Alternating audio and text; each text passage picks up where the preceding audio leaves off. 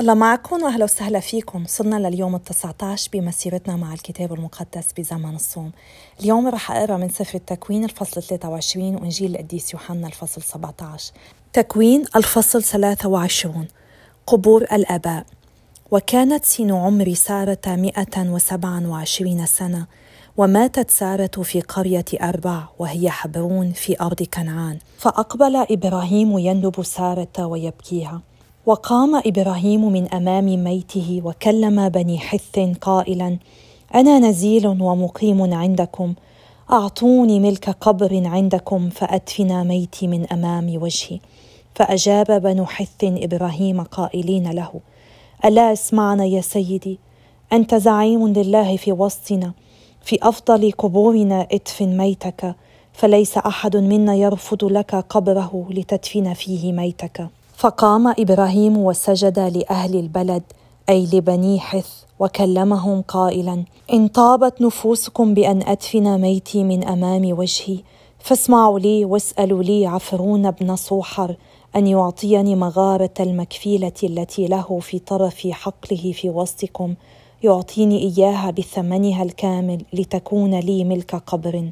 وكان عفرون جالسا في وسط بني حث فأجاب عفرون الحثي إبراهيم على مسامع بني حث أمام كل من دخل باب مدينته قائلا لا يا سيدي اسمع لي الحقل قد وهبته لك والمغارة التي فيه أيضا وهبتها لك مني على مشهد بني قوم وهبتك لك ادفن ميتك. فسجد إبراهيم أمام أهل البلد وكلم عفرون على مسامعهم قائلا أسألك أن تسمع لي أعطيك ثمن الحقل فخذه مني فأدفن ميتي هناك. فأجاب عفرون إبراهيم وقال له يا سيدي اسمع لي أرض تساوي أربعمائة مثقال فضة ما عسى أن تكون بيني وبينك؟ ادفن. فلما سمع إبراهيم ذلك وزن له الفضة التي ذكرها على مسامع بني حث أربعمائة مثقال فضة مما هو رائج بين التجار. فحقل عفرون الذي في المكفيلة التي تجاه ممرة الحقل والمغارة التي فيه وكل ما فيه من الشجر بجميع حدوده المحيطة به. ذلك كله أصبح ملكا لإبراهيم بمشهد بني حث وكل من دخل باب مدينته. وبعد ذلك دفن إبراهيم سارة امرأته في مغارة حقل المكفيلة تجاه ممرة. وهي حبرون في أرض كنعان وأصبح الحقل والمغارة التي فيه لإبراهيم ملك قبر من عند بني حث. إنجيل القديس يوحنا الفصل السادس عشر. صلاة يسوع الكهنوتية. قال يسوع هذه الأشياء ثم رفع عينيه نحو السماء وقال يا ابت قد أتت الساعة. مجد ابنك ليمجدك ابنك بما اوليته من سلطان على جميع البشر. ليهب الحياة الأبدية لجميع الذين وهبتهم له. والحياة الأبدية هي أن يعرفوك. أنت الإله الحق وحدك ويعرف الذي أرسلته يسوع المسيح. إني قد مجدتك في الأرض فأتممت العمل الذي وكلت إلي أن أعمله. فمجدني الآن عندك يا أبتي. بما كان لي من المجد عندك قبل أن يكون العالم. أظهرت اسمك للناس الذين وهبتهم لي من بين العالم. كانوا لك فوهبتهم لي وقد حفظوا كلمتك وعرفوا الآن أن جميع ما وهبته لي هو من عندك وأن الكلام الذي بلغتنيه بلغتهم إياه. فقبلوه وعرفوا حقا أني من لدنك خرجت وآمنوا بأنك أنت أرسلتني. إني أدعو لهم ولا أدعو للعالم بل لمن وهبتهم لي لأنهم لك. وجميع ما هو لي فهو لك وما هو لك فهو لي وقد مجدت فيهم. لست بعد اليوم في العالم وأما هم فلا يزالون في العالم. وأنا ذاهب إليك يا أبت القدوس. احفظهم باسمك الذي وهبته لي ليكونوا واحدا كما نحن واحد. لما كنت معهم حفظتهم باسمك الذي وهبته لي وسهرت فلم يهلك منهم أحد إلا ابن الهلاك فتم ما كتب. أما الآن فإني ذاهب إليك ولكني أقول هذه الأشياء وأنا في العالم ليكون فيهم فرحي التام. إني بلغتهم كلمتك فأبغضهم العالم لأنهم ليسوا من العالم كما أني لست من العالم.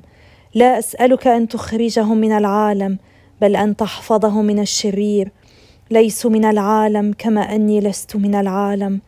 كرسهم بالحق إن كلمتك حق.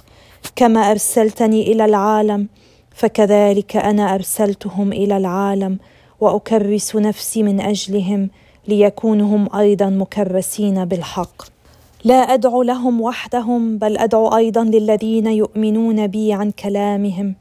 فليكونوا بأجمعهم واحدا كما أنك في يا أبتي وأنا فيك فليكونوا هم أيضا فينا ليؤمن العالم بأنك أنت أرسلتني.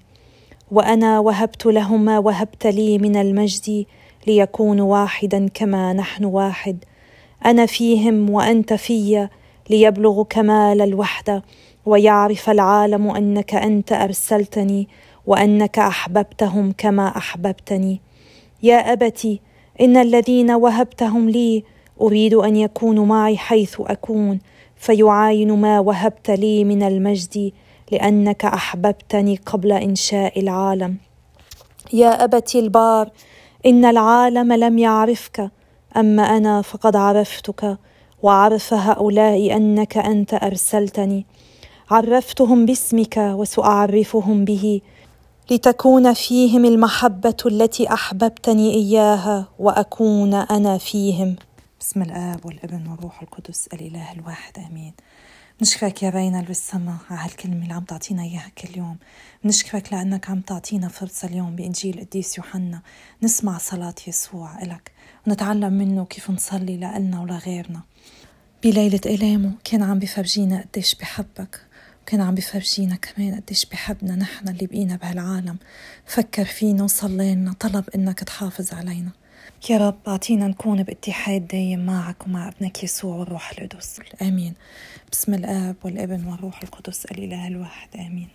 وصلنا اليوم بقراءتنا بسفر التكوين لموت سارة ودفنة. كان لدفن الموتى بأيام إبراهيم طقوس وتقاليد معروفة. إكرام الميت ودفنه دفن لايق كان أفضل تعبير عن احترام أهله له كان إذا ما عملوا هالشي بيعتبر لعنة على الأهل. فكانوا الأهل والأصدقاء بيشاركوا بتجهيز الجثة للدفن اللي كان بيتم بنفس اليوم بسبب حرارة الجو. كان من التقاليد المعروفة البكاء والنوح بصوت مسموع. دفن الموتى بتعليم كنيستنا اليوم هو عمل من أعمال الرحمة الجسدية. في سبع أعمال رحمة جسدية إطعام الجائع سقي العطشان إكساء العريان زيارة السجين إيواء المشرد زيارة المريض ودفن الموتى. وفي سبع أعمال رحمة روحية نصح الخاطئ إرشاد الجاهل إرشاد مضطرب القلب تحمل الظلم بصبر تعزية الحزين غفران جميع الإساءات والأذى والصلاة لأجل الأحياء والأموات. منشوف إنه دفن الميت كان تقليد من قديم وجر مهم كتير للعيلة وهون إبراهيم كان عم بيتفاوض مع أهل المنطقة لحتى يشتري شقفة أرض يعملها قبر يدفن فيه سارة. اليوم انسألت سؤال إذا في علاقة بين قراءة إنجيل القديس يوحنا مع سفر التكوين. السبب اللي قريتهم سوا كان إنه اثنيناتهم ببلشوا في البدء وكنت حاسة إنه ربنا بده ياني أقرأ عهد قديم وعهد جديد. هلأ كل ما بنقرأ شيء بالعهد القديم بيطبق على المسيح أو بيكون صورة عن المسيح عم بعلق عليه مثل زيارة الثلاث ملايكة لإبراهيم اللي حكيت فيها عن أيقونة استضافة إبراهيم اللي البعض بيعتبر أنها رمز للثالوث الأقدس. مهمة لازم نفهمها بتوصل العهد القديم والعهد الجديد. مار أغسطينوس بيقول أنه العهد الجديد مخبى بالعهد القديم والعهد القديم بينكشف وبيتوضح بالعهد الجديد. في كتير عالم بيركزوا على قراية بس العهد الجديد بيعتبروا إنه العهد القديم ما خصنا فيه. العهد القديم هو كان كله تحضير لمجيء الرب يسوع ولمشروعه الخلاصي لما بنفهم العهد القديم بنقدر أكتر هيك نكون ممنونين الله ونشوف أكتر كل شيء عمله الرب يسوع وكل شيء كتبوا عنه الرسل بالعهد الجديد. وصلنا اليوم بقراءتنا للفصل 17 من إنجيل قديس يوحنا. هيدا الفصل معروف بصلاة يسوع الكهنوتية.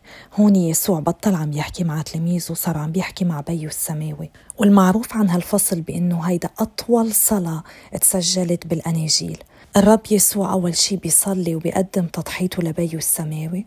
بعدين بيصلي لتلاميذه بيطلب من بيه يحافظ عليهم. وبعدين بيصلي لوحدة الكنيسة بيصلي لكل اللي حيآمنوا فيه بالمستقبل. يعني لإلي ولإلكم ولكل واحد حيجي من بعدنا. من هالصلاة بنفهم إنه العالم هو عبارة عن ميدان حرب ضخم وبتتصارع فيه القوات اللي تحت سلطان الشيطان مع كل القوى اللي خاضعة لسلطان الله. والمحرك للشرير وقوته هو كراهيتهم للمسيح ولكل اللي بيمشوا مع المسيح. صلى الرب يسوع هون لكل تلاميذه حتى لنا نحن لحتى الرب يحفظنا آمنين من سلطان الشيطان وقوته ويطهرنا ويقدسنا ويوحدنا مع بعض بواسطة حقه. ركز كتير على أهمية الوحدة وصلى أن نكون واحد مثل ما هو وبيه السماوي واحد. منلاحظ أنه الرب يسوع أول شي رفع عينيه نحو السماء وقال أيها الآب قد حانت الساعة مجد ابنك ليمجدك ابنك أيضا. الرب يسوع كان عارف أنه ساعة آلامه جاية وعم بمجد الرب ويسبحه. مش عم بيرفض هالشي. يا ريت منتعلم من الرب يسوع على طول هيك نبلش صلاتنا بتسبيح وتمجيد لبينا السماوي. بعدين بصلاته بيقول الحياة الأبدية هي أن يعرفوك أنت الإله الحق وحدك والذي أرسلته يسوع المسيح. بهالمقطع من الصلاة الرب يسوع عم بيجاوبنا على سؤال كتير مهم. كيف فينا نحصل على الحياة الأبدية؟ عم بيقلنا بكل وضوح إنه معرفتنا بالله الآب ذاته عن طريق ابنه يسوع. هي اللي بتوصلنا للسما وبتستلزم الحياة الأبدية منا إن ندخل بعلاقة شخصية مع الله. بيسوع المسيح. يعني ما بيكفي أنا أقول بعرف الله أو بعرف يسوع. لازم أتعرف عليه بعلاقة شخصية. لازم أبني علاقة شخصية حميمة مع الرب. لازم يكون في صداقة بيني وبينه لأنه هو هيك بده. مثل ما قلنا قبل لمن قال أدعوكم أحبائي. نيالنا بهيك إله. عرفنا قديشنا خاطيين وبعد بده صداقتنا. بده محبتنا. بده علاقة معنا بالآية العاشرة الرب بيقول كل ما هو لي فهو لك وكل ما هو لك فهو لي وأنا قد تمجدت فيهم. يعني رب يسوع تمجد بتلاميذه. شو حلوة هالحقيقة لو الرب بيتمجد فينا كمان وبيفرح في حياتنا. مهم نسأل حالنا نحن عم نعيش حياتنا بطريقة بتفرح الرب بتمجده؟ عم بيتمجد الرب يسوع فينا؟ بعدين بيقول أتكلم بهذا وأنا بعد في العالم ليكون لهم فرحي كاملا فيهم. الفرح هو موضوع كتير شائع والرب يسوع حكي عنه أكثر من مرة. قبل بالفصل 15 قال بده أنه يعطينا الفرح الكامل. مفتاح الفرح هو الحياة اللي بتكون معلقة فيه ملتصقة فيه لأنه هو وحده مصدر كل فرح حقيقي. قد ما نسعى أن ننبش على فرح بالأشياء الزايلة بالأشياء الأرضية سواء كانت مصاري أو غنى أو لبس أو أكل أو رقص أو شو ما كانت كلها زايلة بس هو وحده بيعطينا فرح أبدي. وإذا مشينا معه هالطريق نوصل للفرح عن جد الأبدي بالسما محل اللي ما في دموع ولا في حزن. يسوع بيرجع بيصلي لكل تلاميذه لأنه عارف إنه العالم بده يرفضهم العالم بده يواجههم يبغضهم. وبيقول إنه هني منن من أهل العالم مثل ما هو منه من العالم. صرنا سامعين مار يوحنا كذا مرة عم بيحكي بالعالم من أول فصل لهلأ. وهيدا الشيء في يرمز للعالم يعني الكون اللي خلقه ربنا. أو للبشرية الخاطية اللي ناطرة مين يخلصها أو كمان للشرير للعدو وجوقته كل اللي معه وكل اللي بيكرهوا ربنا واللي بيمشوا مع ربنا وبيرفضوا الحقيقة. يسوع بيطلب من بيه أنه يقدسنا بالحق.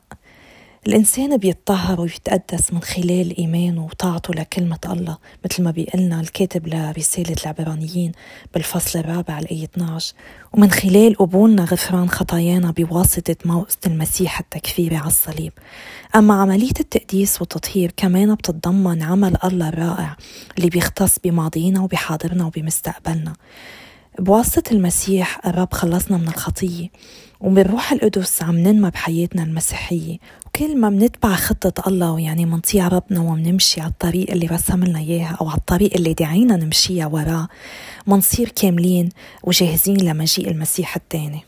وبهالصلاة لنتقدس بالحق الرب عم بيميز التلاميذ عن بقية العالم وعم بخصصهم بمهمة إنهم يوصلوا كلمته لكل العالم. ومثل ما بعته بيو السماوي بيقول إنه هو عم بيبعتنا مهمة يسوع صارت مهمة الكنيسة لما نرجع لعند بيو السماوي. صارت مهمة كل واحد فينا متعمد.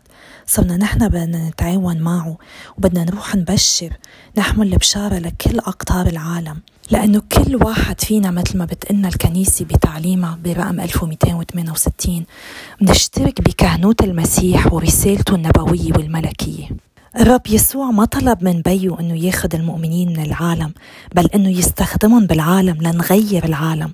لأنه يسوع بعتنا للعالم ما لازم نحاول نهرب أو نتجنب كل العلاقات مع غير المسيحيين. كتير مهم أنه نتذكر أنه دعوتنا نحن أن نكون ملح للأرض ونور للعالم. ولازم نعمل هالدور اللي بعتنا كرماله الله على الأرض. يمكن أنا وأنتو نكون الإنجيل الوحيد اللي كتير عالم رح يقروه يا ترى لمن بيجربوا بيقروا بحياتنا وتصرفاتنا وأقوالنا شو بيشوفوا؟ إنجيل بيجسد محبة الله ورحمته ونعمه ولا إنجيل كله سلبية وكراهية وعدم محبة؟ الرب يسوع صلى لنا كلنا اللي عم نتبعه هلأ واللي رح نتبعه بالمستقبل. صلى كرمالك وكرمالي. كرمال اللي رح يتعرفوا على المسيح من خلالنا. صلى مشان وحدتنا ومشان نحفظ من الشيطان مشان طهارتنا وقداستنا. معرفتنا إنه الرب يسوع صلى كرمالنا لازم تعطينا الثقة. نحن وعم نشتغل لملكوته. لازم هيك تخلينا نكمل متسلحين بنعمته. إذا الرب معنا إذا الرب عم بيصلي لنا من شو بدنا نخاف؟ أعظم رغبة بيطلبها الرب يسوع لتلاميذه هني إنه يكونوا واحد. هو يراد إن نكون متحدين كشهادة قوية لحقيقة محبة الله. هل عم نشتغل كل واحد فينا على اتحاد جسد المسيح أي الكنيسة؟ يمكن نحن ما فينا نغير بقرارات بس فينا نصلي مشان المسيحيين مشان وحدة المسيحية. وفينا نتجنب الإشاعات والنميمة ونساعد نبني غيرنا ونشتغل بتواضع ونضحي بوقتنا ومالنا. ونرفض إننا ننجر بأحاديث بتخلي انقسامات تصير. الرب يسوع صلى من أجل الوحدة بين المؤمنين المبنية على وحدانية المؤمنين مع الرب يسوع مع بين السماوي. ونحن المسيحية فينا نوصل لهالوحدة لما عم نعيش باتحاد دايم مع الله. مثلا كل غصن بيعيش متحد مع الكرمة بيتحد مع بقية الأغصان وهيك بنرجع متحدين إن شاء الله بهالمسيرة منكون هيك عم نتحد مع الرب أكثر مع الكرمة لحتى نصير نقوي بعضنا ونتحد كلنا ونمجد الرب ونكون شهادة حية للرب يسوع. بتشكر إصغائكم وتشجيعكم وما تنسوا إنه فيكم تشاركوا هالبودكاست مع غيركم على Spotify أو ال Google Podcast أو ال Apple Podcast والله يباركنا جميعا والله يقدسنا.